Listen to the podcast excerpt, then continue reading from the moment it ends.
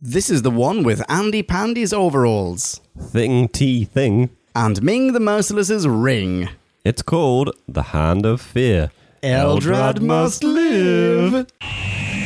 We're embarking on a voyage all through time and all through space. Countering Daleks, Thalan Ood, and the Cybertronic race. Santarans look like taters and Silurians all have wonky scales. And the Doctor has a TARDIS. We're reviewing all his tales. Who back when? Reviewing all of who there is. Who back when? And subscribe and rate on iTunes, please. Episode by episode, we're trudging down this temporal road. Come join us on this odyssey. What other choice could there be than Who back when?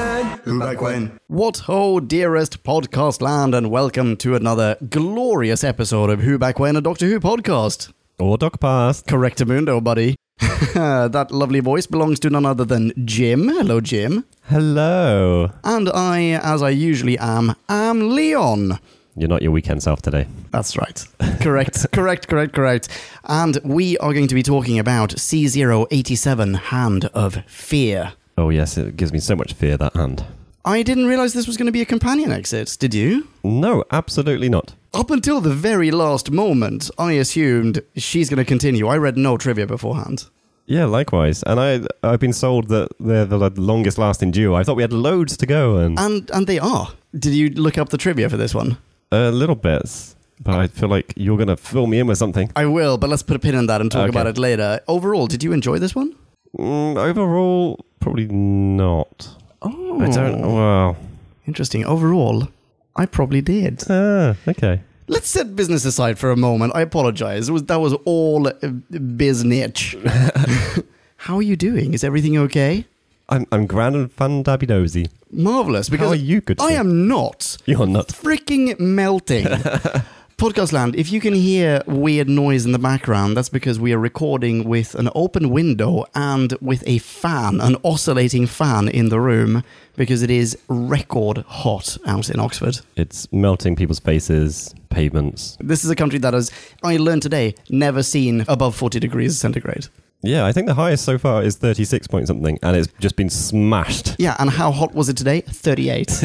yeah. I think it's going to be 39, maybe even 40 in London. Oh, s- finally, finally into the four zeros. Anyway, so that's why, apologies, delirium. Yeah, and if there's a weird break in the middle, that might be because a, a storm has just crashed through the window. Yes, exactly. right, shall we jump into Bite Size Chunk of Who? Let's do that. Time for us to synopsize. Slurpify and summarize So take a view and grab a brew and listen to this overview, this free for all. we like to call a bite-sized chunk of who. Bite-sized chunk of who. A spaceship on a string flies into view as we learn of the impending obliteration of silicon based despot Eldrad. Cut to 150 million years later on the other side of the universe. The time is nowish. The place is a quarry in England, but this time it actually is a quarry. And the fourth Doctor and companion Sarah Jane Smith have materialized in the TARDIS just as a pile of rock is about to be exploded on top of them. The detonation somehow unearthed a disembodied hand, don't you know? And it turns out to have once belonged to that Eldrad fellow. It's missing a finger, but sporting some powerful mind bending bling, and now takes over Sarah Jane, compelling her to feed it nuclear power in order to regenerate the megalomaniac from the wrist up. Beescow over, you are welcome. Aren't you just? So, if you didn't super duper like this one, does that mean that you are skeptical towards certain elements of it? And if so, would you like to start off with one of those? You want to just get straight to the nuts of everything, don't you? Okay, no, sorry. Fine, where do you want to start? Well, Straight No, to the no. nuts. Fair enough, fair enough. I have to justify what I've said. So I kind of liked quite a lot of it, okay. and then it just falls apart drastically. Like, in a way, I like three quarters of it because episodes one to three are mm, half decent. Oh, really? You don't like the ending? I don't like the the switch over of Eldrad. He's terrible. I loved the switchover of Eldrad. Really? Yes. First off, I love that Eldrad switches gender all of a sudden. I do like that. Out of nowhere. Yeah. yeah. Okay. Well, what I have Okay. in quick succession is three negative points in my notes. Okay. Bloody hell, Eldrad is tiring. it's just constant drama. The Doc then plays fetch with Eldrad, Yes, that's hilarious. and then Doc and Sarah Jane literally trip up Eldrad with Doc's scarf to That's- fall down an abyss. Yeah, that's super dumb. I agree. That This is this is the culmination of this serial is him tripping over a scarf. Yes, I agree. No, that come on. is mega stupid. but I did quite like the fetch game. Really? I mean, ish. Also, give the dude a chance to for some drama. He's been a hand for 150 million years. It would have been a much more interesting premise if they just carried on with what the female version of Eldrad was pretending to do, which was actually be a kind of grey villain. Like, Ah. Eldrad had been responsible for some horrible stuff, mind controlling people and getting them to attack and that kind of thing. yeah. But if you kind of sing it in the bigger picture of he, she was responsible for a planet and it had been overtaken by people and she was just trying to get back there, Yeah. like that's that's quite an interesting premise, and it, it downplays some of the the bad things that she's done, and it puts it into a kind of more moral ambiguous area, and then it just switches into oh no, I am a fucking megalomaniac. I want to kill everyone. This is this is the king that's been ruling for hundred and fifty million years, um, but I want to overthrow him and take over everything. Yeah, let's put a pin in that as well because that made no sense whatsoever. But the the switch over from casually benevolent, accidentally malevolent Eldrad into straight up comic book villain. I thought that was brilliant, particularly given the look on the doctor's face when he suddenly realizes, "Oh crapola, I have regenerated a bad guy." Yeah. Like I, I guess that can be an interesting thing as well. But if that's the interesting thing, why do it in the last and then ten minutes of the show and then trip him up with a scarf? That's a that's a super good point. Yeah, they, if they had done it like halfway through, Yeah. and then that becomes the turning point where their mission is a, a completely different one. Like acts one and two, they have to fight the mind force or mind controlling force of the ring. And all the military p- eh, personnel that's trying to kill Eldrad. And then in Act 3, oh no, wait, now we have to team up with our p- former adversaries against Eldrad. We made a mistake. Sorry, guys. Yeah. Yeah, that would, yeah, I agree. That would have been more interesting. Speaking of military guys, do you know what, uh, like, massive drawback of this? Where is UNIT? I read some bloody weird trivia about this actually. Ah, I have some trivia about that as well. Go for it. So this this is straight off Wikipedia, Okay. but the brigadier was meant to be in, in according to the original script. Yes. He was in this, and he was in Exit. Yes, Which- exactly. is that a thing? I don't, I'm, not that I'm aware of, the Extraterrestrial Xenological Intelligence Task Force, or Yeah. EXIT for short. and he was going to be killed. oh, really? Yes, I did not know about that. That's not on Todd's Wiki. yeah? apparently. Um, but again, it's not happened because Nicholas Courtney wasn't av- available, which I'm I'm still taking it as him snubbing the BBC. He's like, you're not bringing me back to kill me, Yeah. and just to rub my face in it, you're making me the head of something called Exit. Oh God, I didn't actually put that together. wow. Yeah, I'm not surprised he's pissed off with the BBC. It's just the way they treat him. and yeah, apparently Harry Sullivan was in the original script as well. yes, yes, I read that too. So I, I feel like this is really, I guess, a good and bad example of how important an actor can be. and don't piss them off. Agreed. Like, they shouldn't have pissed him off. I No, prob- absolutely. probably. Nicholas Courtney was well, the Brigadier as a character. Nicholas Courtney, obviously, as the only person who could personify him, uh, was one of the pillars atop which all of the Doctor's correspondence with the Earth rested. Yeah. why would you re- Yeah, uh, anyway yeah i- we've had that conversation before you should never shun those stars but we have on a one prior occasion had a stand-in for nicholas courtney in that other guy colonel what's his face Yeah. colonel inferior mustache can't remember which episode that was even oh it was the um, android invasion was it Yes, I think it probably was. Yeah. yeah I don't know. We weren't happy with it then, so I, am not really clamoring to have them do that. I guess. no no right but It's i wonder fucking why not- they didn't Yeah, it's the fact they're not addressing it either. They're just flim flamming around. It's like, well, this time we're going to just bring in some other unit person to kind of impersonate the brigadier. yeah This time we're just going to have anonymous soldiers and jets flying over. Had they done the jet? same thing before? jets i think that's the exact same jet clip we've had before Quite possibly. That's kind of a nice scene actually, where the doctor's just like, nothing's going to happen, No. guys. Nothing's going to happen. Just gonna hang out.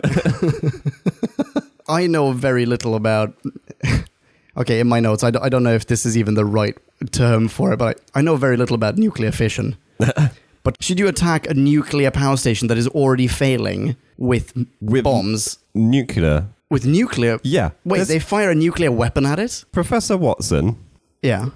Dunhead guy in front in charge of everything. Are you serious? This is a nuclear weapon. calls in a tactical nuclear strike. It may not use that exact phrase, but somehow, yes, they are willing to use nuclear missiles. I'm sure they say nuclear. They don't evacuate the area. No. and the only advice that Sarah Jane gets is like, you know, block your nose and open your mouth. Just might as well tell the farmer who's like plowing the field next to the nuclear power plant, like, dude, duck and cover. Have you got a, a plow you can hide behind? Yeah, great. Just look away for this, will you? Yeah. Oh, that's ridiculous. I didn't realize that. Yeah, this is shortly after we have just heard about unexplosions, I like that term though. That's Which- a good term. which really pissed me off to start with, and then the way the doctor carries on to explain it, actually, I kind of liked it because it's this is fusion versus fission, is it? One is I, I used generating it, and one of it's kind of making use of Oh, it. Mm, I, I, think. used the term fission before, and that's I shouldn't even have gone that. I should have Yeah, I said d- nuclear power plant. I really don't know, but I, I feel like actually that that was a sound scientific thing that they were trying to give a really Hmm? Ah, simple explanation for. It's like rather than the energy going out like a atomic explosion in- in the atomic bomb, it's being used. We're using the reaction, Hmm. okay. which is like the holy grail of energy production. I think. Anyway, I- i am out I- of my depth. Dude, I've also seen Chain Reaction starring Keanu Reeves and Morgan Freeman, I'll have you know. That was probably all waffle. I probably shouldn't have said anything. I'm sorry to everyone who knows better than me. I just sounded like a complete idiot.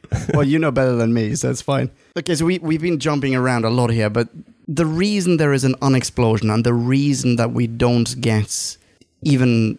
I I mean, it's a completely soundless attack by, I've just learned, a nuclear weapon, is because.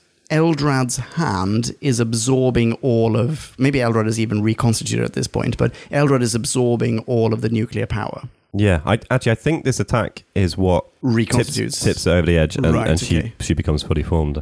Okay. So, a few questions. Question one Eldrad takes on the female form because it seems there's been contact with Sarah Jane's genetic material. Like, she held the hand, or maybe held the ring, was the first person to do so. Yeah. And therefore, Eldrad has taken on this shape. But Eldrad herself, or himself at that point, later on, says that this was sort of a almost like a, a conscious choice as not to alarm mankind with his appearance. Yeah, because we're fine with A stone lady, stone ladies, bejeweled stone ladies. Yeah, not a million miles off what Eldrad ends up looking like anyway. no, she, she could have put on some shoulder pads and would have basically Being looked like Eldrad. Eldrad, yeah. Yeah, I mean, th- yeah, it's just, yeah, I don't get it. But uh, is it really a conscious choice? I I don't know. To be honest, anything Eldrad said in his he form is probably not really sunk into my head because I was just like, dude, calm down, calm down. Okay, no, no, someone take the caffeine away from this actor. Just, just let's have a break. let's try this again in like twelve hours or something. I I could not go with it. I found Eldrad's backstory really quite interesting before we'd even heard of it. Because I was trying to fill in the blanks and I had no idea what to expect. Because in the beginning, jumping to stra- we are really jumping back and forth on this one. You keeping up? So fr- from the very end to the very beginning, I mean, the cold open of this is Eldrad being obliterated, or just about to be obliterated Yeah, by a hooded figure. We still haven't seen them. There are two people on in on this base in Yeah. on Castria, which is Eldrad's homeworld, and it, one of them just presses this. Once again, we have an enormous unblocked obliteration button which anyone could accidentally lean on and thus detonating Eldrad. And the only thing that we get to see is a hand. And I was almost entirely convinced that this was going to be a plague episode Oh. That, oh, so someone's there, you know, i- i- wearing a, a hood or like a cloak of some sort. We see what in my i- incredibly human racist eyes. I can't imagine an alien being made out of stone. So I immediately went for, oh, this is some sort of alien plague.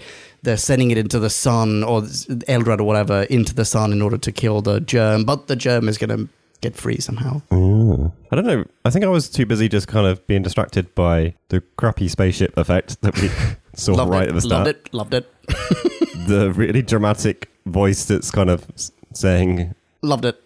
Actually, at this point, is it like Eldrad must die or dead? Possibly, Yeah. yes. There is, by the way, a Big Finish audiobook with the fifth Doctor called Eldrad Must Die. oh. Yeah, so a sequel to this. It turns out Eldrad survived that fall. No. Either way, yeah, super interesting. And of the two people on this base, one of them dies, like almost right off the One- bat. Oh. one is of them just dead. is dead. oh, is dead, yeah, sorry. And the other person just goes, yeah, yeah, you didn't make it. I'll press the obliteration button before, it, before I die as well. But we don't know why until later, or like they froze to death or something. I don't know. I was I was incredibly confused. Like my note is how long have they been there? And that guy didn't even notice the other one had Yeah. died. And he's on a Skype call with someone else. Yeah. Who is presumably also on planet Castria. But where? I don't. They go to this. I mean, in, at the end, Eldrad takes Doc and Sarah to the same dome on Yeah. Castria. But clearly, there were Castrians elsewhere on this planet or elsewhere in, in the world. Well, they talk about there being solar winds and the surface basically being rendered un- Uninhabitable. uninhabitable, and Yeah. they go down to They- live in the innards of the earth, uh, not the earth, the planet. Yeah, that's true. But why assume that there aren't other Castrians elsewhere on the planet? Under the planet, sorry, under the surface. Well, presumably at that point, 150 million years ago, there were. But when they arrive 150 million years later, which by the way is dumb, when they arrive 150 million years later, Eldrad assumes when he sees the Skype call from his old buddy, Yeah. he assumes that that dude is still alive 150 million years later. So he's like, "Oh, you look great for 150 million plus years." Yep. Is not at all surprised to see him. So there's there's no reason why other Castrians would not have survived, right? I don't know if we're meant to assume that because Eldrad, I think, struggles with the idea that he's been on ice for 150 million years, as I think most people would. and so he sees someone he knows alive, and I, I don't know if he's meant to be thinking, "Oh, the doctor lied. It's not been 150 million years. It's been like two weeks." This scarfed buffoon tried to Brendan Fraser me. okay. But I, I feel like you have to read a lot into it to to get a reasonable answer because things are a bit all over the place with that kind of, and you can't throw a 150 million year time frame in there and It's also annoying that everyone seems to just. I mean, there's never any carbon dating. There's never any, like, oh, it was at roughly this depth inside the mountain. They just immediately go for 150 million years. Why? Like, is, is all. Let's say that's granite or something. Like, is all granite 150 million years old? No more, no less. Oh, in the and when they're dating stuff in the quarry, yeah. Doc understands that it's 150 million years. The dude who just blew up the wall next to them Who goes. is not convincing me to have the greatest amount of intelligence, I have to say. No, not at all. What the shit are you guys doing here? Also, are you okay? And I take no responsibility. exactly. that thing's been here for 150 million years. It's a nice explosion, though. That is true. Apparently, a real explosion. Oh, it They, most blew, they blew up a quarry. Did they wait for this episode? Surely they're Mm. like, is there a quarry around? Yes. Is it in business? Yes. Could you maybe let us know the next time you're going to blow something up and we'll film it and we'll have stock footage? Because surely this must be the Well, same quarry as every time. Again, quoting Wikipedia, it doesn't really have a source for this. It has a source for a myth attached to it, but not the Oh, thing so. okay. But it says a real life quarry explosion was filmed for the episode, and Mm. there was apparently a rumor that a camera got destroyed in it, which suggests that people knew that they had filmed it. Um, but the rumor is bollocks, apparently. Oh, really? Okay. So maybe Quarry. maybe it was just kind of BBC filming stuff, and it will be stock footage they can use in loads of stuff. I'm sure there's something like that. Just like the, I mean, they didn't order jet fighters for No. this episode, but they filmed it a few episodes ago, and now that's it's just like the rocket launch, you know, the the spaceship. Yeah, putting in Apollo 11 or whatever. exactly. They just keep this stuff on hand. I think we need to, for the n- new website, maybe this is an occasion to finally start tracking all of these uh, tropes and locations because I really, really want a literal subplot. They are underground for much of this. Yeah. So, literal subplot and also cr- um, quarry. Yeah. Just I- track. Click a button and you'll see every episode that takes place in a quarry. Part of me did wonder if. Although we're mid-season, uh, so that's a problem with my plan. Okay, so what I was going to say is, Uh-huh. is this them trying to actually say, you know what? We get that we use a quarry a lot. This is us drawing a line under that. Look, we're blowing up the quarry. Quarry on the quarry. Technically, they're just making the quarry larger. we are going to get more episodes in this quarry. and on top of which, we finally get that beautiful slogan for South Croydon. I've Oh, been yeah. to South Croydon. Have you been to South Croydon? I think I might have been actually. It's a paradise compared to that quarry. So hanging around the first episode, uh-huh. as we have been jumping around. Let's Yeah, sorry. maybe maybe let's don't apologise. Ah, Okay. I retract my apology. I quite liked that I picked up on how ridiculous Sarah Jane's outfit was. Why should Where I thought she was dressed as a children's television presenter, and I wasn't far off when they bring out the Andy Pandy reference. So I was going to ask you. Okay, I've just googled it. I, one of my questions is who is Andy Pandy? Is As this a toy? it was a it was a TV show like Mm. way before my time. Started in black and white, and it yeah it was a puppet, wh- which I guess Oh, this is like the creepiest stories thing happen I've to, ever or seen. I d- uh, yeah, I, I'm not quite sure. It looks like they probably brought it back, given that there's a fairly modern looking thing. Ugh, I don't Coming like up in that at pictures. all. I don't like it. Podcast land. If you want nightmares for life, just Google Andy Pandy. But why is she wearing that? I don't know. So at this That's point, really she must weird. be wearing the doctor's clothes, right? Well, because she's got nothing else. Yeah, I mean, he has a boot cupboard. He probably also has a cupboard containing nothing but 1970s British TV cosplay, including the Andy Pandy outfit. So it- it's not really the Andy Pandy outfit. It's striped, though. It's the wrong color. It's just about it has stripes. Yeah. But yeah, there's a scene where I think it must be Professor Watson is. Oh no, someone else. Someone else is talking over the phone, describing her. yeah, and he's like, yes, just like Andy Pandy. Yeah. it's such a weird little scene. Was Andy Pandy a BBC property, do you think? Yeah, I think it probably was. Okay, yeah. But There- why do you think... Oh, sorry. Carry on. why do you think she's wearing those clothes? Is there something? I mean, there's something inherently infantilizing about her wearing this outfit. Yeah, I don't. I no idea. In my mind, it just looks stupid. Like it, it grabs your attention for the wrong reasons. Yeah, Like it's not a sophisticated reporter we're seeing here. It's yeah, it's a child. small child. Yeah, exactly. What I was going to mention earlier was the guy on the phone who I still can't remember who it is. I think it must be Dr. Carter, Okay. who's the first. Is he the nice man or the incredibly unpleasant one? I think he's the nice man. He's the one that attack or tries to attack Doc with a Oh. spanner when he gets taken And over then- and then falls off. Oh, massive unexpectedly, sergeant. no one saw that coming. What is it? with- This is the second time in a row though we've had some kind of mind control that's just been rubbish. Because last time we had Sarah Jane trying to like prick the doctor Heyo. and just being very ineffectual with it. Yeah. And this time, like the first thing he basically tries to do under the influence to stop the doctor is attack him with a spanner on a staircase and lose his balance. That's yeah, it's not very clever. And so far, he has also been successfully hiding the fact that he's been taken over. Yeah. And, Like why why bring it out there? Yeah, exactly. At least wait to the top of the stairs where you can push him down. There are better ways of doing this, surely. Yeah. But anyway, what I what I was going to say was so Dr. Carter has this slightly weird conversation on, on the phone to someone we don't know, someone security or whatever. Yeah.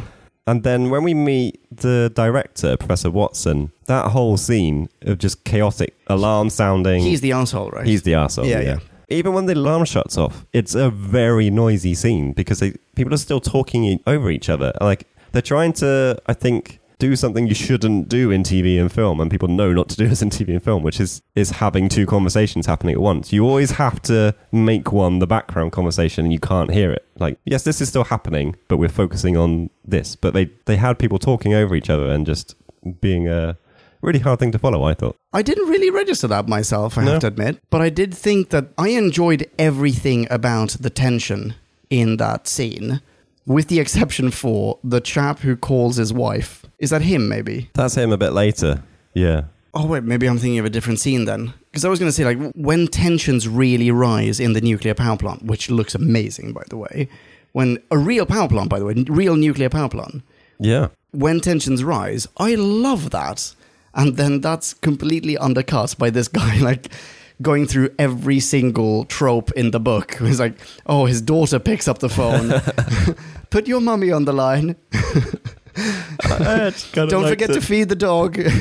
oh, you know, we've been friends for 12 years, that little, little dog and I. Did you get the candles for our daughter's fifth birthday? Oh, Excellent. Okay, you make you make a fair point. I actually quite liked it at the time, and I also just undid my point by talking over you. I'm sorry. I'm sorry. No, I, I- I told totally you, you idiot. Podcast man, write in. Tell this man he must apologize less. I'm not sorry at all for. Oh, whatever. I don't remember the talking over one another thing. But you're probably right. I just. Much of this episode I watched whilst baking. So.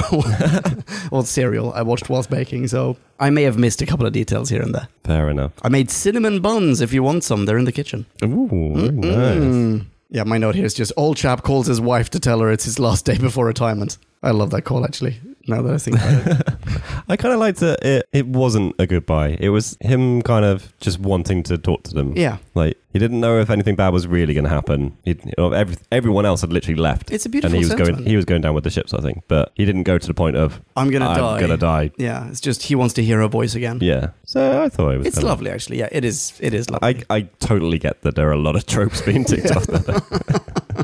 One thing I couldn't understand through most of his serial is whether there was anything accurate going on with radiation. Wait, you mean scientifically accurate? Yeah. Oh, it, I, I'm gonna go out on a limb and say no. Because they have like a decontamination room, yes. which we see a couple of times. And we see people not under the influence of Eldrad. Because when you're un- under the influence of Eldrad, apparently you can just soak up as much radiation as you want. Uh-huh. And It's like, okay, hand wave, spacey, silicon based life no formy pun stuff. intended. Okay, yeah. No pun intended, damn it. Should have been. But we also see, I think he's called Driscoll. Which one's that? Uh, he's the guy who wears this, who suits up and oh right, yeah, yeah. Who's He- also taken over? Yeah, who f- ends up finding the ring and pretending he The guy didn't who find the ring. Told Malone sacrifices himself. He's the guy who like walks straight into the reactor, precipitating the then exodus of Eldrad. Right? Yes, I think so. He basically I kinda takes half over. He get takes that over for Sarah Jane. Yeah. Yeah. But we we- so we see him go into a radiation room wearing a radiation suit. Yeah. And then he comes back to this con- decontamination room as we have previously seen. A mon- uh, a hand wavy monitor thing Hey all. is run over him and it makes the yeah that we all associate all associate with radiation Yeah. and Geiger counter. yeah guy count that's the thing Yeah. and An HR Geiger counter. I wasn't sure if it's just like, oh no, you've not got any radiation, so that's fine. Or whether they were pretending that this was cleaning him up. Because like, my other references for radiation is generally TV and film, but Yeah. normally people get like hosed down and. and, and scrubbed with like gigantic Yeah. brooms. And there's, there's normally something that's like blue coloured or Yes. maybe orange. Yeah. And Orange rings a bell actually. like that shit stays on everything. Like even if the person Yeah. Try to get that out from between your cheeks. but like even if the person's okay because like the silicon based life form has done something to them, yeah. their clothes are soaked in it. Like, But if this silicon based life form has the ability to just absorb nuclear radiation from everything, including a nuclear bomb, then surely it can absorb whatever little Oh, I radiation, is, see. residual radiation is still stuck in, in their clothes or in the whatever, in anything, in them. you know, what? I think you're right. I think I was just stupid watching this. I think that's that's the premise throughout all of it. Exactly, Yeah, because yeah. we get to see the doctor with the gigantic Gaia counter uh, running it over Sarah Jane, and he's like, look, no clickety clacks. yeah, There's clearly no radiation. There should be. She was in the reactor chamber. yeah. I buy that. Okay, As yeah. a sci-fi thing, I buy that. And Like I said- as a scientist, I think that's spot on. like I said, I didn't know, That's right, podcast land. Don't write in, but do write in. We like but it. do, yeah, yeah, we love it. So, random little questions I I actually had for outside it. of kind of anything in particular. Yeah, So we lose the ring ability kind of halfway through, I think. But yes, to my knowledge and memory, every single time someone uses the ring to zap someone, yeah. which I like. It, it was just knocking them out, wasn't s- stupid dissolving them or anything. They made a point to do it right to camera. Like most yeah, of they the ti- wanted a lens flare. yeah, most of the time the hand was like six inches tops away from the the camera lens when I did that. Yeah, It's great. Did you like it? You Loved you- it. You loved it. I mean, the whole ring makes me want to barf. It is so dumb. and the reason for that is that the ring is explained to have like two practical applications on Castria. One is that all of the genetic or what have you, that all of the identifying markers of a Castrian are stored inside that ring. So that all you need is the ring in order to then reconstitute the life form in on Castria when they take Eldrad into the thing. Yeah. It flattens her and then he comes out of a cupboard. It's great. It's like, did you ever have one of those um, Play-Doh kits? There's, there's one that's like a hair shop. Oh, And you like push a You plunger and squeeze loads it. of stuff squeezes up top. that's how it works. yeah, that's exactly how you So there's that's application number one, and application number two is it's sort of like an ID card. It's a, I mean, it's obviously if it has all of your identification, all of your individual, individually identifying or genetic or whatever markers in there, Yeah. it also acts as an ID card, i.e., as a key. I mean, they use the ring Yeah. to open a door. It's how we would use a, a thumb plate fingerprint reader type thing. Exactly. How many keys do you own today in Oxford that A, shoot laser beams and B, brainwash people? And why would you have either? Right, right now in Oxford, Yes. I've got uh, oh no zero. Zero. so why would it be able to do all those things? If this is just an ID card, why can it even brainwash Sarah Jane in the first place? Look, who is Eldrad? Who who are the Castrians? Wait, hang on. Like we have we know nothing about them. we do learn some about Eldrad's backstory. What is Eldrad's backstory? I don't know because everything the female incarnation of Eldred tells us, I think we have to assume is bollocks. And that, isn't that where most of the backstory is told? Doesn't no. Wait, hang on. I think there's. I think the backstory is mostly true. It's just something about there's like a force field or a barrier or something which he deactivated. He willfully deactivated it.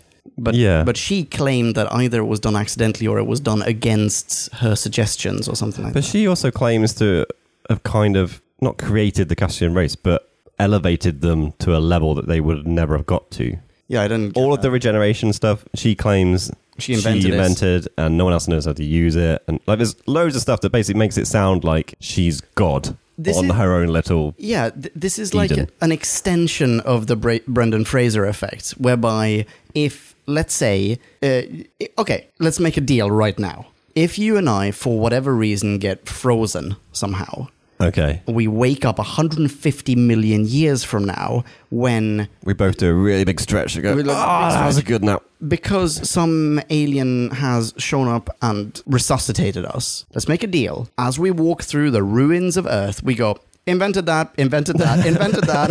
that was my idea. See that Volkswagen over there? Built it. yeah. Wait, is this the one that cheated on the emissions test? Or Oh, yeah. Oh, shit. is it Volkswagen? Yeah. I think it was. Yeah, I forgot about that. Not that one. Ace the test. but the backstory is something to the effect of the Castrians. They were invaded by some alien force. That was the claim, which is the bogus claim. Is that a bogus claim? I think the doctor says, like, I think that's the only thing Doc addresses and says, well, there just wasn't, a, like, the story was true, but there wasn't an alien Oh, I see. invasion. And instead, what happened was that these barriers were protecting them from solar flares or something, or solar winds. And by deactivating those barriers, all of a sudden, the surface of the planet got uninhabitable. Is that it? Yeah. Because I'm not sure if, if Eldrad's. Why did she deactivate them? well, I What did feel she like tell Eldrad? the way that Eldrad carried on was that all their genetic stuff was stored in these vaults or whatever. yeah. and so actually her his plan was to wipe out the current generation of or the current physical manis- manifestation of the Castrian race. I don't even know if they're called Castrians. Are they? Oh, and, and, And then build a different one. start yeah. So take control of everything and then slowly go right. I'll uh, create two subjects today. Um, you will be responsible for cleaning my shoes. And you are in charge of HR. HR, no. You're not the gonna accountant, but we don't have an income source yet. That's your job. Find one. you know what? I just found another plot hole. We start this whole serial with Eldrad inside of the. Hang on. It is the obliteration module. yes. Great name for anything, by the way. which is going to be completely obliterated in six spans approximate. Why are they doing this? When Eldrad claims to have invented, alongside the Volkswagen, a blue goop harpoon that removes the ability to regenerate at all. Oh, yeah. Because they arrive, they clearly had that technology. She recognizes what it is when she gets shot with it. So it must have existed when she was still alive. Why put Eldrad in an obliteration module and not just like strap her to one of their crummy rock beds and inject her with a blue goop harpoon? Yeah, I got nothing. Especially when the obliteration module, Yeah. he says with air quotes, Uh huh. is a big explosion of a spaceship. Is it. hmm. And, like they're talking about trying to make the zero like molecular trace of the being known as Eldrad. And i- is it not that they're going Oh, to they just send go it boom. into a send it into the sun or something like that? I don't really know. I, I Because that I would buy. again, I was quite confused because they're going about like it's not far enough, aw- or it's not close enough, or it's not far enough away Yeah. to do the total obliteration. It's like we can't do it now. It's like, well, you're all going to be dead soon. That guy's already gone. It just hit the button, and so they hit the button, and yeah, it doesn't obliterate totally. Yeah. Like, what the fuck is this thing? So it doesn't it isn't completely obliterated. One hand goes sailing through the universe, never bumps into anything. nope. Eventually Well, lands. maybe it did. It had one little bump which took off a finger. Oh yeah, oh that's true. And then lands on Earth, gets buried inside a mountain, turns into part of a mountain.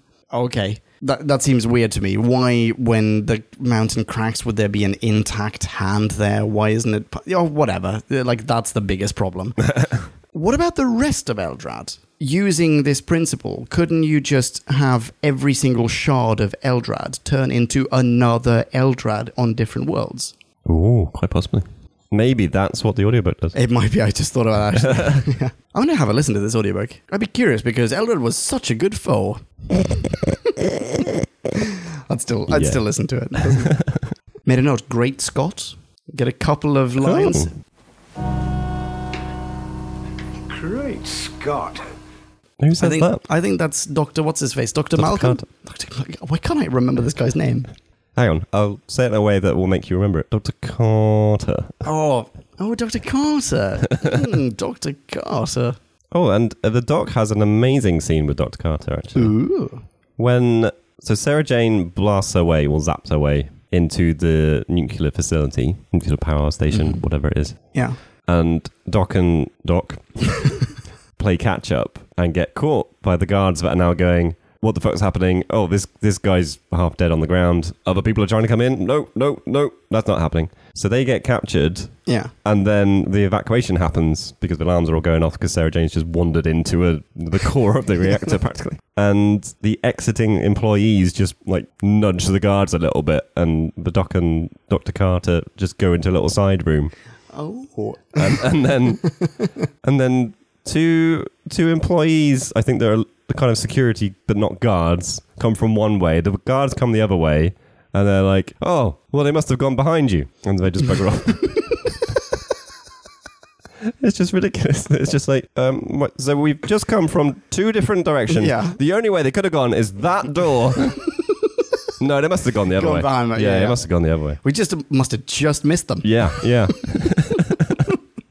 I like that. That's really good. That- I, I enjoy that level of slapstick in Doctor Who occasionally. I- I- Occasionally. Yeah, it made me smile. It- I'm not necessarily saying it's a negative. Your Doc and Doc comments reminded me of something else. This is a tangent. I, uh, I don't apologize. This is a tangent, though. A departure You're from learning. this serial.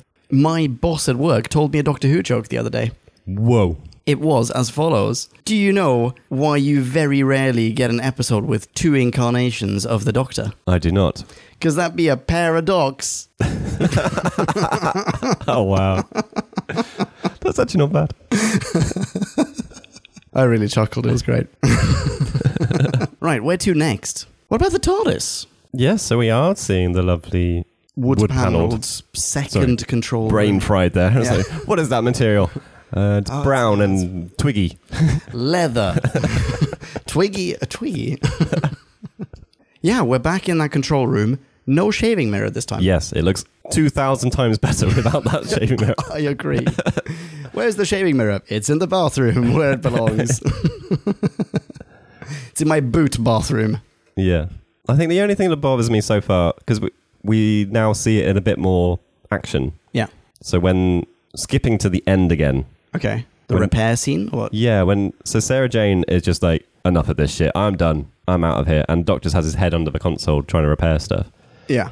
I think the thing that just struck me is how tiny the console is. I know, and it seems it doesn't even seem attached to the floor. Like it's just been plonked there. It's probably even on wheels. Or something. Yeah, it, it just doesn't feel like the, the level of tinkery that the Doctor quite often seems to do with the TARDIS doesn't seem to fit with that tinier console. I agree. Yeah, that's a, a But- one hundred and fifty Oh, but- percent valid point. Otherwise, it's, um, it's kind of growing on me. Me too. Yeah. Yeah, me too. I want to see more of the uh, rest of the TARDIS, though. Now that we've been teased with corridors and swing doors, I want more of that. Yeah.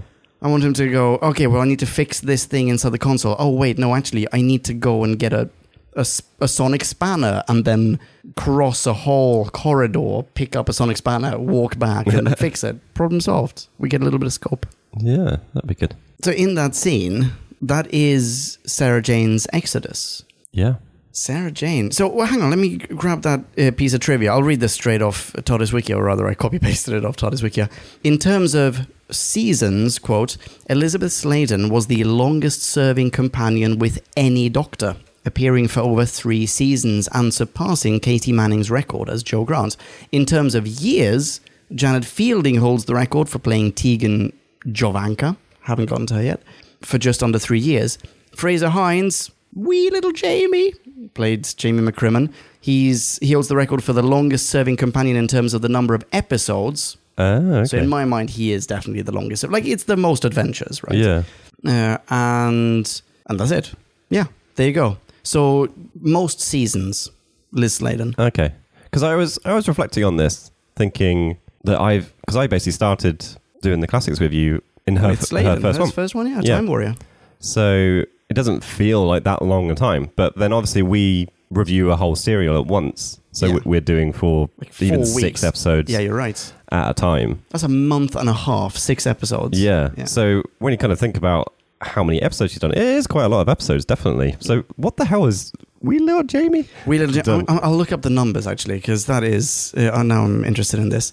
And am I right in thinking in the earlier Who they weren't quite these serial structures, or were there more one-off or two-off, uh, like two episode arc things, or Well, sorry, in the earlier Yeah. classics. I mean, there are a few shorter ones, but most of them are longer. Yeah, In fact, okay. yeah. 1, 2, 3, 4, 5, 6, 7, 8, 9, 10, 11, 12, 13, 14, 15, 16, 17, 18, 19, 20, 21, 22 serials. That's Jamie McCrimmon. twenty-two serials? Oh Yeah. my god! Uh, and Sarah Jane Smith, does it say anywhere? So is it just a twist of fate that his don't span over years the same way, I guess so. or they didn't take in, uh, any breaks, or So as Jane many has breaks? one, two, three, four, five, six, seven, eight, nine, 10, 11, 12, 13, 14, 15, 16, 17, 18. Oh, okay. Oh, sorry. So the other one probably minus one because I counted specials and not counting specials, Sarah Jane 18. Because then she's like in The Stolen Earth and Journey's End. I wouldn't count that as a Sarah Jane episode, but she makes an appearance. She shows up. Yeah, She also has the Sarah Jane Adventures. she does. When did they start? Actually, that's That's not till nine. No, not No, it's- nineties. Like, I think it's 2000 after the reboot, is it not? Yeah, yeah, it must be So- after two thousand five. Yeah. But so when is it? Two thousand seven. Yeah, there you go. Okay, fine. Uh, did we solve that? I don't know. Uh, She's done a lot, but not as much as other bingo, people. that's the Yeah. one. but yeah, okay, yeah, right. So back to that scene. This is her exit scene. She's prepared to leave on her own accord. She's Yeah. had enough. She goes next door to his closet, takes his clothes for when he wants to cross dress, and just like packs a bag, goes, fuck it, I'm out of here. I want to go home. And then he is about to send her home, and she doesn't want to. She realizes it. And it's such a dramatic scene. Yeah, I d it is. I I think it mostly works. I think it was just just a bit too quick with the switch over and the message from Gallifrey coming in and the Doctor suddenly. There's no there's no kind of um, tussle in the Doctor's mind of can I take Sarah here or can I you know can we just have a little pause somewhere. Like you know, like, just drop her off at home and say, look, have a, have a bit of time to yourself. You know, you've wa- been wanting to get back to London anyway. I'll come pick you up in a week. Yeah. The, the way he's portrayed thinking about going to Gallifrey is that he has to say goodbye to Sarah Jane. I don't know. It, it seems like Well, there's- that big a deal. I'm sure JD must have mentioned this on the podcast at some point ages ago, but there's there's this weird law which I think is also referenced in New Who, whereby non-Gallifreyans are not allowed on Gallifrey. So if he is called back to Gallifrey, he has to go there alone. He has no choice. Well, that's fine. Like, what? First things go going through my head is why can't she stay on the TARDIS? Oh, that's a good question. Saying that it's a time machine, like go tomorrow.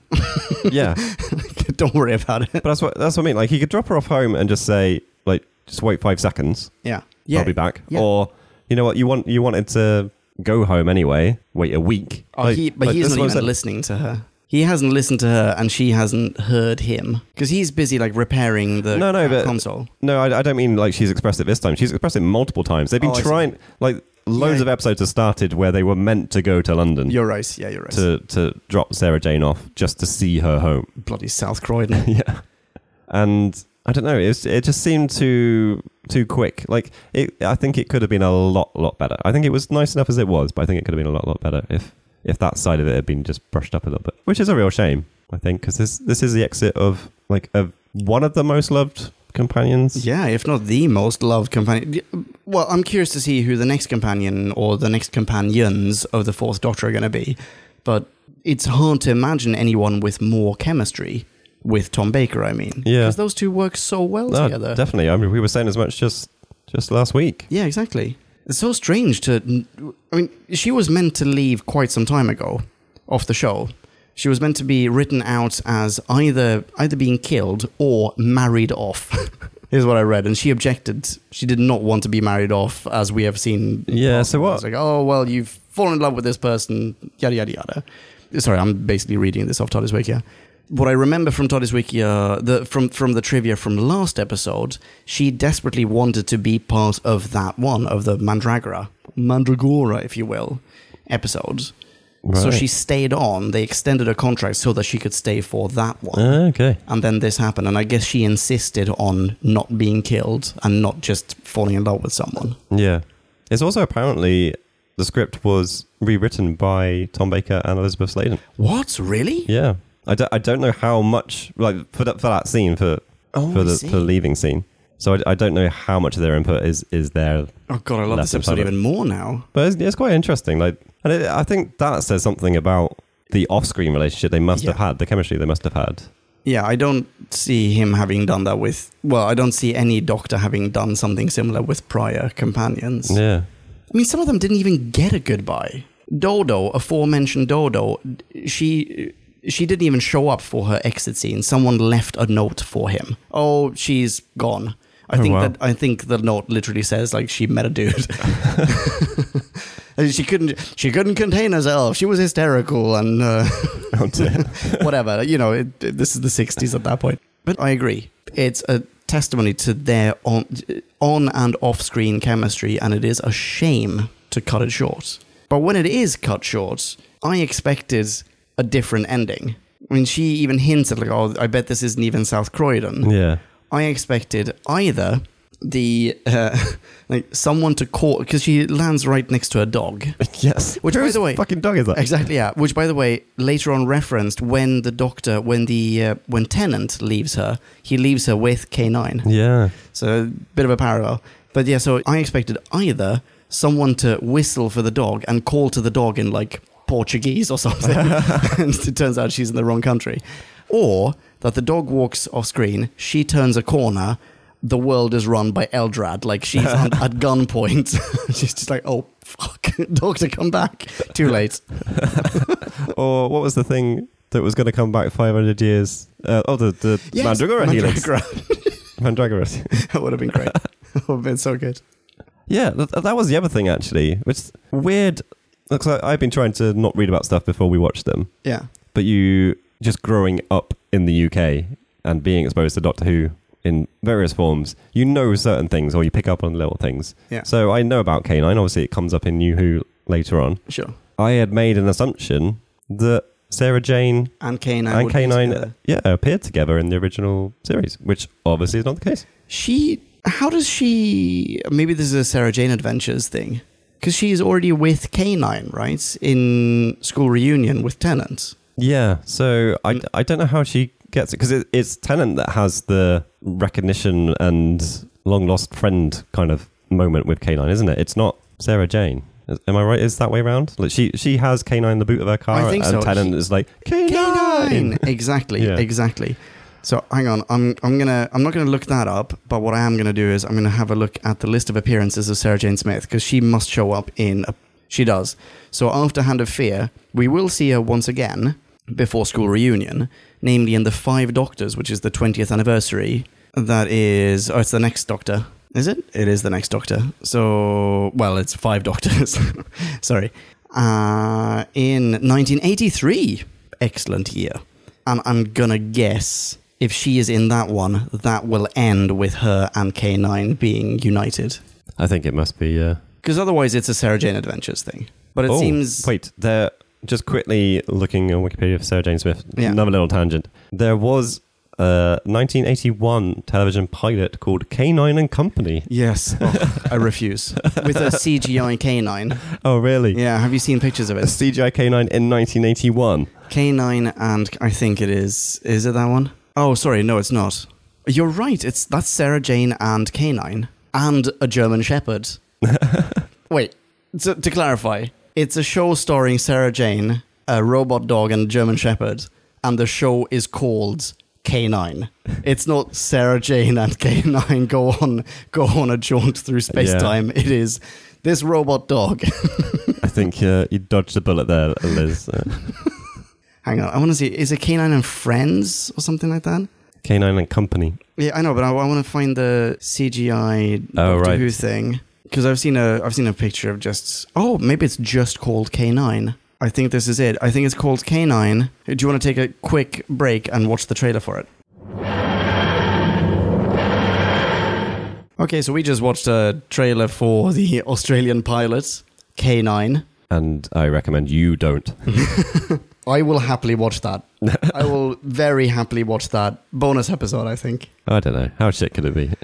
Prob- very. okay, well, what else is there to say about this? Have we finished talking about Sarah? At one point, I just said, poor Sarah. When they're walking through the Castrian, like, vaults or caves, like, she falls on something, she gets shot by something. Eldred at one point just uses her as a cushion. oh, yeah. I remember that. Female Eldrad. Yeah. Female Eldred, yeah. Yeah. I, I, I can't remember actually noting all the things about Sarah Jane. I did note the doctor pick, picking up Eldrad and her just being like a statue, Yes. which was quite impressive. That's amazing. I mean, she's made out of stone. It's perfect. Yeah. Yeah. and, and she was re- reverting to stone form, I guess, or something at that point. I guess so, yeah. Yeah. I liked it. Stop making a fuss, Sarah. You're from South Croydon. Hmm. What else? Oh. Ow. Really not that much left on my in my notes, I gotta say. No, I've I've got some things that just made me laugh about Eldrad again, but and now, Doctor, I have an audience with my king. King. Exit scene. Ladies and gentlemen, Eldrad. Like that guy, seriously. That was the direction, I think. It's like- okay, you've seen the top. Can you go over it? No, no, keep going. Nearly there. That's it. I didn't actually look him up. All right, shall we? That's quite sad, actually, to click on it and find out he only he died like two months ago. Oh no, really? Yeah. Oh.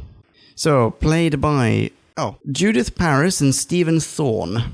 Yeah, Stephen Thorne actually has quite an amazing uh, career. Oh really? So he's- he's done Doctor Who. He's, so apparently he was Omega, Azal, and then Eldrad. Oh, he's a Zal. Azal, is that okay? Zal. And it was also an Og- Ogron. Ah, yes, the Ogrons.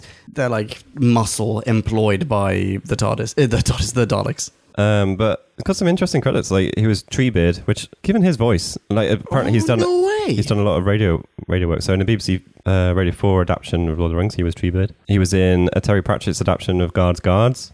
okay, which I'm not familiar with. Uh, he's been in David Copperfield and Last of the Summer of Wine. He's been in The Lion Witch in the Wardrobe, voicing Aslan. yeah, he's got quite a quite a solid career, or rather had. Judith Paris, meanwhile, female Eldrad, uh, has been in. Oh, I'm looking at her IMDb page. She's been in at least two D- uh, D.H. Lawrence film adaptations, one of The Rainbow and Lady Chantley's Lover. Yeah. Hmm. I quite liked her in this actually. Yeah, I thought she was great. Shall we try to rate this? We can have a go, can't we? Let's do that. And now it is time to rate this. Did we love or hate this? Bing bong, bing bong, hey la la la la la. la. Ratings. So I previously alluded to not mostly enjoying this. Yes. I think I might I might correct that slightly. So I've been writing some pros and cons, and actually I came up with quite a few pros. I was scanning through my notes, and yeah, there were things in there I I did enjoy. It's it's really just the ending stuff that I think is the biggest beef I have with this. So I think we do have some interesting ideas here of subverting the usual tropes of a villain. Mm-hmm. I think I would have preferred it to stay with one subversion of it being a villain that's not as evil as you might think they're going to be, rather than they are as evil as you think they'll be, but there's a little bit where they're pretending not to be. I think it's it is interesting the Doctor gets duped though into that whole scheme, Mm-hmm. but we don't get to dwell on it. We don't see the Doctor really kicking himself or anything. So it's a bit of a throwaway thing, really. Again, I think just a, a pattern with Doctor Who at this point is just the last episode. We don't know how to It's a resolve little stuff, rushed, and they just yeah. rush it a bit. But but you know what? The cliffhangers are mostly good. I think. I think. Oh. I think there was a nice level of well, this interesting thing has happened. Not I'm in the middle of cutting the Doctor's head off kind of thing. So Yeah. some plus points for that. We get a lo- lovely location shoot at the nuclear power plant, as you mentioned. That's incredible. Yeah, and like okay, they've just gone and shot somewhere that looks that way. But yeah, but they got props to them for they doing it, yeah. Founders, they got permission. They Yeah, exactly. that's awesome. It can't be that straightforward to go into a nuclear power plant and Probably not. film. So well done. And also, the female version of Eldrad is really good. I, I think the actor whose name I've already forgotten, Jennifer something, uh, was was very good. Lawrence. Okay, no, no, you're tricking me. I think the way that portrayal happens and it it questions what we've made assumptions about. You know, I think that all kind of wo- works together, as I said already. But then she turns into Dude Eldrad, Um, who's fucking terrible. Can't stand the guy. And the whole the whole play out there, like, it's an interesting idea that yes, he's gone there to kind of kickstart things again with his planet, and he thinks that people are still alive from 150 million years ago because he sees this recording, but the recording is just there to torment him and say, ah, no, we all killed ourselves just so you couldn't fuck with us. Like, is that really the reason, though? seems is it to not be. just like well, we didn't want to live underground? well, yeah. But I- that's also dumb. Yeah. And it leaves a message for Eldrad to Yeah. say, we did this Just to because spite of him. you, you Yeah. fucker. That's but, but then we have the big elephant in the room that this is a story spanning 150 million years. I forgot about that. Yeah. We see the exact same exterior shot of the planet Yeah. with the little dome thing, the solar winds. Nothing's happened. Nothing's changed. Like they they evacuated the surface of the planet because of this solar wind, which makes you think things aren't going to survive because of that. Let alone 150 million years, and that this this pristine dome. Like, just show us uh, it without the dome. Just take the dome model away. Which is like, why do the electricals work? Yeah, like why why is anything in this place not just dust? Well, why hasn't it been a massive planet quake or a change of tectonics and things are just buried? I don't, I don't know. Yeah, Like, or at the very 150 least, like a note from the Castrian council saying you didn't pay your electricity bill, we've cut you off. Like I don't think they grasped like what they were doing when they Erosion? wrote that number down. And it's just you know you can't you can't just throw that stuff out there. You really have to tie it up a little bit. That's true. So that that really ticked me off. I think the biggest real issue I have is even though Sarah Jane gets a better send off than as we've said a lot of companions get, Yeah. they seem they seem to have prepared for this. They've postponed it even. They knew what they were doing. Yeah. And they still rush it. It still doesn't have the full like I'm left here at the end of this this serial going, is that it? Is, is she not coming back? Like, because all we know is the doctor's going to go to Gallifrey. He's dropped Sarah Jane in London. Why wouldn't he come pick her up afterwards? You know, why wouldn't they carry on adventuring? Ah, but maybe After a he little doesn't. break. Maybe he doesn't think that he's going to survive it. Maybe he doesn't want to make promises. I, I literally just thought of that. I don't know. Either way, we don't see anything i- of that. Like, we don't hear anything. We're just like, okay, this is a very weird setup. Sarah Jane's walking down the street talking to a dog. yes, Is this it? Is uh, is this the end? Okay. trying to anticipate your rating here. I'm gonna. Okay, So I think done. we have some good things. It's mostly just kind of like an okay serial. Then it dives off a cliff face in my mind. But I can't just throw it all under the bus. So I said I mostly hated it. I'm retracting that slightly and just saying it's a big old pile of meh. It's a 2.5. Two point five. Oh wow, I had just pinned you down for one point one. Oh, wow. okay, so 2.5, 2.5. There we go. Right. Okay. Very neatly summarized there. Here's mine then. For me, the absence of unit is tangible. I find it strange that we have this kind of adventure, which I mean, the attack on the nuclear power plant seems very similar to the attack on the. Is it is it a, another power plant? I can't remember what it is in Android Invasion. You know what I mean? Yeah. where we have not Brigadier, when we have Fagels, fake bagels, and his uh, dudes. So why wouldn't another Fagels be here? You know what? Why, it, it, anyway, yeah. So absence of unit is tangible, but I really did think that the Doc and Sarah shone in this one. In addition to their dramatic farewell and that, in my opinion, incredible companion exit compared to prior ones, anyway. There was a number of scenes in which the doctor showed genuine concern for her. She perhaps got the, the shorter end of the stick, getting, getting brainwashed and thrown around for much Yeah. of the serial, but hey ho. He did show concern for her when she is buried under the rubble in the quarry, etc., etc. Like, those two are a team up until the end when he kind of just turns his back on her. But whatever, we don't know the motivations, and I'm super looking forward to the next one. I'm so curious to see what it is that's got him so spooked at the end. He looks like he's seen a ghost. Anyway, I found both of the Eldrads enjoyable. Female Eldrad in particular, I will admit, but I also enjoyed his over the topness. The locations are brilliant, or location singular, the nuclear power plant, as you said. I also enjoyed the miniature work, that being both the dome on Castria, which you very rightly pointed out, also have eroded or caved in by now, but hasn't, but also the detonation pod or whatever the obliteration module. And the special effects in general, in fact, and thinking specifically, well, not specifically, but mostly of the hand, there were bits in the beginning of the the thing, the the hand effect, Yeah. where I was genuinely thinking, how did they achieve this? That looks really good. I still am not entirely sure. Presumably, the wrist bit is fake, and the hand is actually like it, it's probably just like the thing in Yeah. Adam's family. But still, I really, really, I thought that was really well done, except for one rotoscope. I was going to scene. say there's one bit where they have it yeah. going across the floor. Which is yeah, exactly. Which is the same thing as with the spiders. Planet of Spiders. Yeah. The miniatures were awesome. The effects were awesome until you got to see them walk along the floor, and it's just like, holy shit, you you can't blue screen to save your life. yeah. Yeah. But mostly. I think I enjoyed the mind-boggling trinity of the tension, the weirdo nuclear power plotline, the the absorption of nuclear Yeah. power, and yeah, frankly, the twist at the end. Not the stupid, uh, you know, let's trip Eldrad, but the twist of oh crap, we just saved the bad guy. Universe, the universe might be doomed if we don't trip him. so I'm gonna give this a 2.8, Ooh. which I thought was going to be 1.7 higher than this. Should we listen to uh, Podcast Land? yeah, let's see if they're on the same page. Listener minis. Now let's hear from Podcast Land. Max 250, or it would get out of hand. Shazamatron. Welcome to the listener mini section of this podcast episode, in which we have one, two, three, four, five listener minis, exactly as many as fingers on a Castrian hand. Wait, it's the same number on my hand. Am I a Castrian? Oh no! Starting off with Paul Forber. Hello, Paul. Hello, Paul.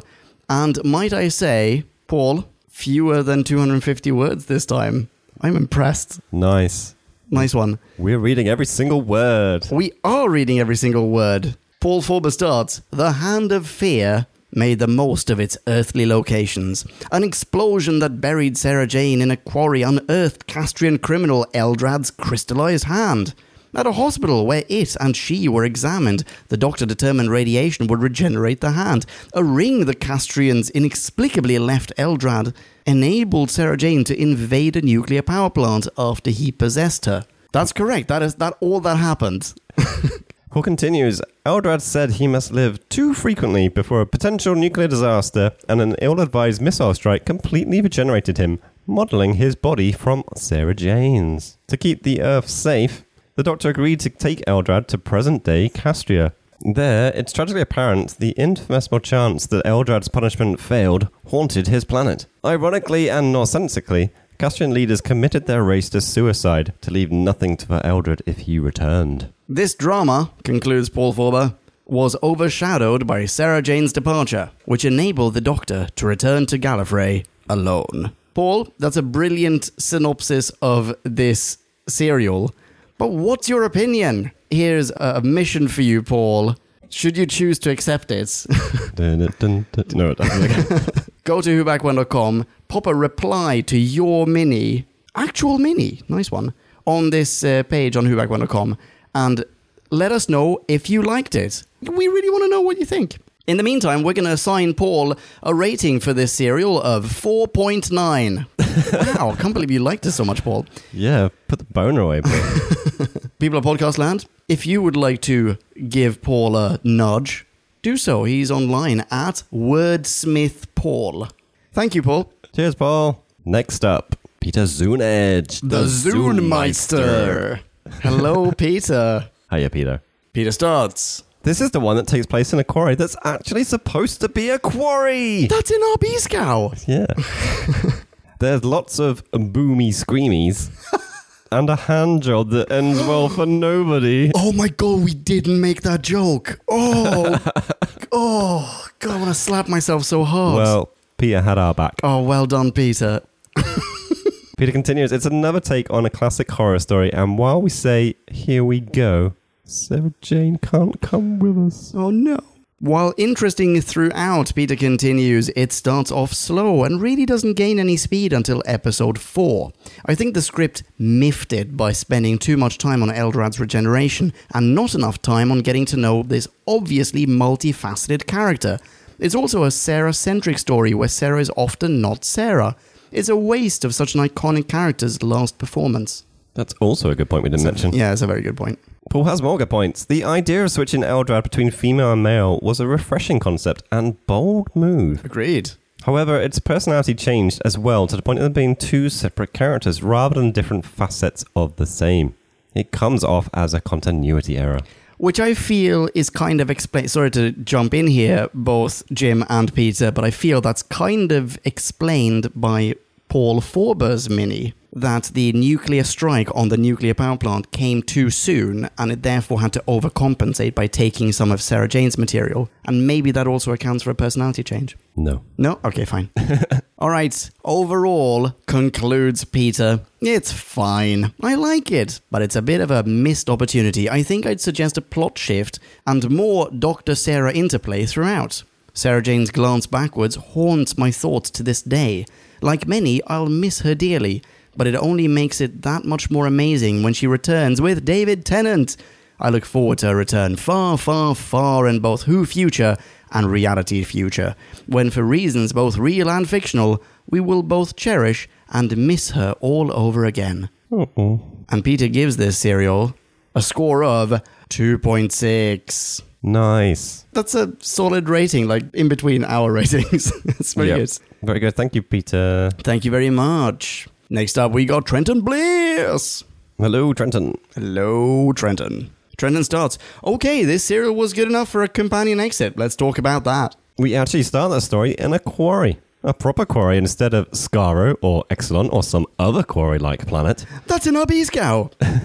Then we suddenly see Sarah and the Doctor buried under rubble after a blast to the cliff face nearby. Then we get that hand, that creepy hand. The Hand of Eldrad. Eldrad was very interesting. He could soak up radiation like a sponge to help him regenerate. Of course, we can't talk about the human version of Eldrad without mentioning the costume work. The outfits they made looked like it really was crystallized, and it was incredibly detailed. But that lumbering thing Eldrad turned out to be was your usual Doctor Who monster. Not very original there. Trenton continues, I have no idea how they achieved the effect for the hand. In, Exactly! in some scenes, it looks like crap, but for the most part, it looks pretty good. Great, even. So bonus points there. Agreed, 173.2%. Tom Baker and Elizabeth Sladen, continues Trenton, were wonderful as a duo. Probably the best pairing of Doctor and Companion to date. They meshed so well, and it was so sad to see Sarah Jane go. She was wonderful. But overall, what do I think? says Trenton. Well, I liked it. Haha. It was interesting and kept my attention throughout. but it only gets better from here. Farewell, Sarah Jane. We'll never forget you. Oh no. 3.7 out of 5. 3.7, what a dude. Oh, I almost forgot to say, adds Trenton, Eldrad must live. Eldrad must live! Live, I tell you. Nice one, thank you very much. Please high five Trenton online. How can you do that, you ask? Well, I'm glad you asked. You can find him at Trenton Bless. That's Bless with two watts, Jim. when you uh, bend your fingers backwards against each other to make a kind of opposite curve shape. You know what, Podcast Land? He's doing that right now, and I, I, I concur. Exactly like that. Thank you very much, Trenton. Thank you, Trenton. Next up, we've got Michael Ridgway. Ridgway. Hello, Michael. Hello, Michael. Love you, Michael. Love you, Michael. You're so big. But he has some mini, mini reactions. His words, not mine. First mini mini reaction. Hmm. What to use to contain a radioactive, malevolent, mind controlling living hand? That's right, Tupperware. hey, it was good enough in Erie, Indiana to preserve humans. Anyway, Wait, what? What's that from? Erie, Indiana. People out there in podcast land will get it. Oh, okay. I didn't get it. I'm sorry. The next mini reaction Michael had was the best line, just like Andy Pandy. Hmm. Next one. Bravo to the location scouts. The nuclear power station shots look fantastic. But why the heck did the owners agree to this? The story doesn't shed nuclear energy in a good light. Yeah, that's a fair point. Yeah. Yeah. Next up, missile attack on a nuclear power station. Is that a good idea, really? Y- Yeah. yes, agreed. Open your mouth and hold your nose when you are barely a mile from impact isn't going to cut it. Yeah, well, your ears might pop otherwise. Yeah. Yeah. Best moment, says Michael, realization that Eldrad is a total git. I think I agree. Yeah. Holy shit, says Michael. The Castrians all committed suicide. This is uber dark. Yeah. Goodbye, Sarah. We love you. Sniff. Second saddest companion ending, the first being the Seventh Seventh Doctor's heartfelt speech to departing Mel in Dragonfire. Ooh. Hmm. And uh, Michael gives a bit of trivia. This is the episode the BBC repeated in honor of the wonderful Elizabeth Sladen. And he also gives us a link to a lovely Guardian article on that final scene. Yeah, check out whobackwhen.com's comment section for this episode to, to see the link. And in summary, Michael says, What an unexpected gem. I just realized there is there's no beef section here. I know. What? Sorry, that was terrible. Beef. There we go. an unexpected gem. And he gives this a rating of what, Jim? 4.5 out of 5. Chance of Elron must live. No, I mean, Elron must live. No, I mean, Elron Hubbard must live. No, Eldrad must live. oh, sorry, the first one was Enron. Thank you very much, Michael. People of Podcast Land who are not Michael, please follow Michael online and tell him as much. Michael can be found at Bad underscore. Movie Underscore. Club. No underscore. Nothing. No more. So Never- sad. Never again. Just like Sarah Jane. Until the special and the Yeah, then, new then you can episodes start doing and the underscores spin off again. series and wait the the other pilot for Canine and Company Yeah, yeah all those and- things. yeah, when all those things happen, you can do another underscore. okay cool Yeah. Next up, slash last up, we have Paul Waring. Hello, Paul. Hello, Paul. Paul starts Goodbye, Sarah Jane, the best companion in Classic Who, though Jamie comes a close second. Fortunately, she gets a believable send off, albeit rushed, as opposed to marrying a bloke she met the previous day. I'm looking at you, Joe Grant. Oh yeah, I saw that one. That was ridiculous. Yeah. Not taking into account uh, Vicky Vicky Pallister was that her name who stayed behind in Troy because she met a dude just then and decided to stay and marry him. Yeah. Yeah, until she realized there was no running water or anyway, whatever. Wait, I have to shit in that. Sorry, Paul continues.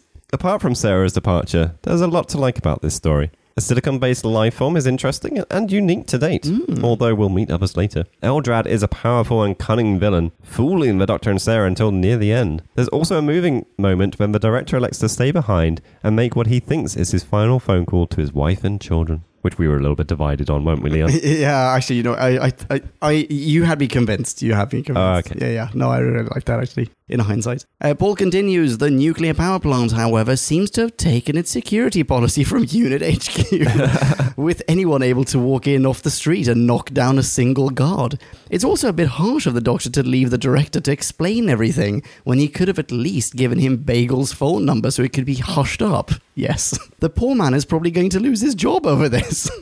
well, better that than his life, I suppose. That's true.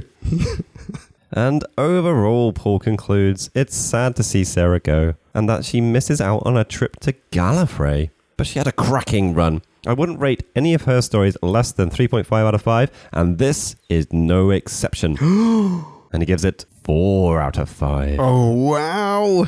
Excellent. Excellent mini, Paul. Thank you very much. Wonderful. Thank you so much, Paul. Please head on over to the Twitter Sphere podcast land and high five Paul from us and from yourselves. He can be found at P Wearing. That's P the letter. And wearing the word. but not the way you think it's spelled. Right, and that that concludes the uh, listener mini section and pretty much this review. What have we got next? First off, we're going to have a new Who episode, namely Journey to the Center of the TARDIS. After which, Ooh. we're back with Classic Who for The deadly assassin, eh? That's Right. Oh, and I'm on TARDIS Wiki and I'm, I can see the screenshot of it. Looks really cool. A little Star Trek 6, perhaps. Oh, that's the same one they have on Wikipedia. Oh, really? Okay, nice. so please do return for that and send us your listener minis. In the meantime, you can also say hello to us. Jim, you can be found on Twitter at Jimmy the Who. Jimmy the What now? Jimmy the Who. That's right. And I can be found at Ponken. Spell it as you wish. XY2739. And a silent Q. So thank you very much. Until the next time, toodle pip and ciao. And do look after each other. look both ways when you cross the road. We'll see you later. bye bye. Kablamo! Did you enjoy the show? Then please do what the cosmos compels you to and spread the gospel of who back when. Tell your friends! I've got no friends. No problemo, tell some strangers. Hey. Like us on Facebook. That's facebook.com slash who back when, all in one word. Are you into Twitter? Awesome! High five us online and we'll high five you right back. You guessed it, we're at who back when, all in one word. Check us out on Instagram for behind the scenes photos and other Whovian goodness. Watch our videos or even listen to our podcast on YouTube. That's whobackwhen.com slash YouTube. Vote us up on Reddit, listen to us on Stitcher, and head on over to our website, whobackwhen.com, where you can submit a review of your own, browse the article archives, and peruse our visual index of aliens, monsters, and more, which increases in Kablamos with every episode. And lastly, give us a rating and review on iTunes. It helps our show get noticed and earns you lots of karma points. That's it. Rock on and be rad and excellent to each other. Catch your earballs in our next Who review or bonus episode. Until then, Ciao. Who back when? Forget the Zeus plug. I'll have the sonic screwdriver. Ooh, and boy, am I sick of that sonic Oh. screwdriver. I'm going to pack my goodies and I'm going home.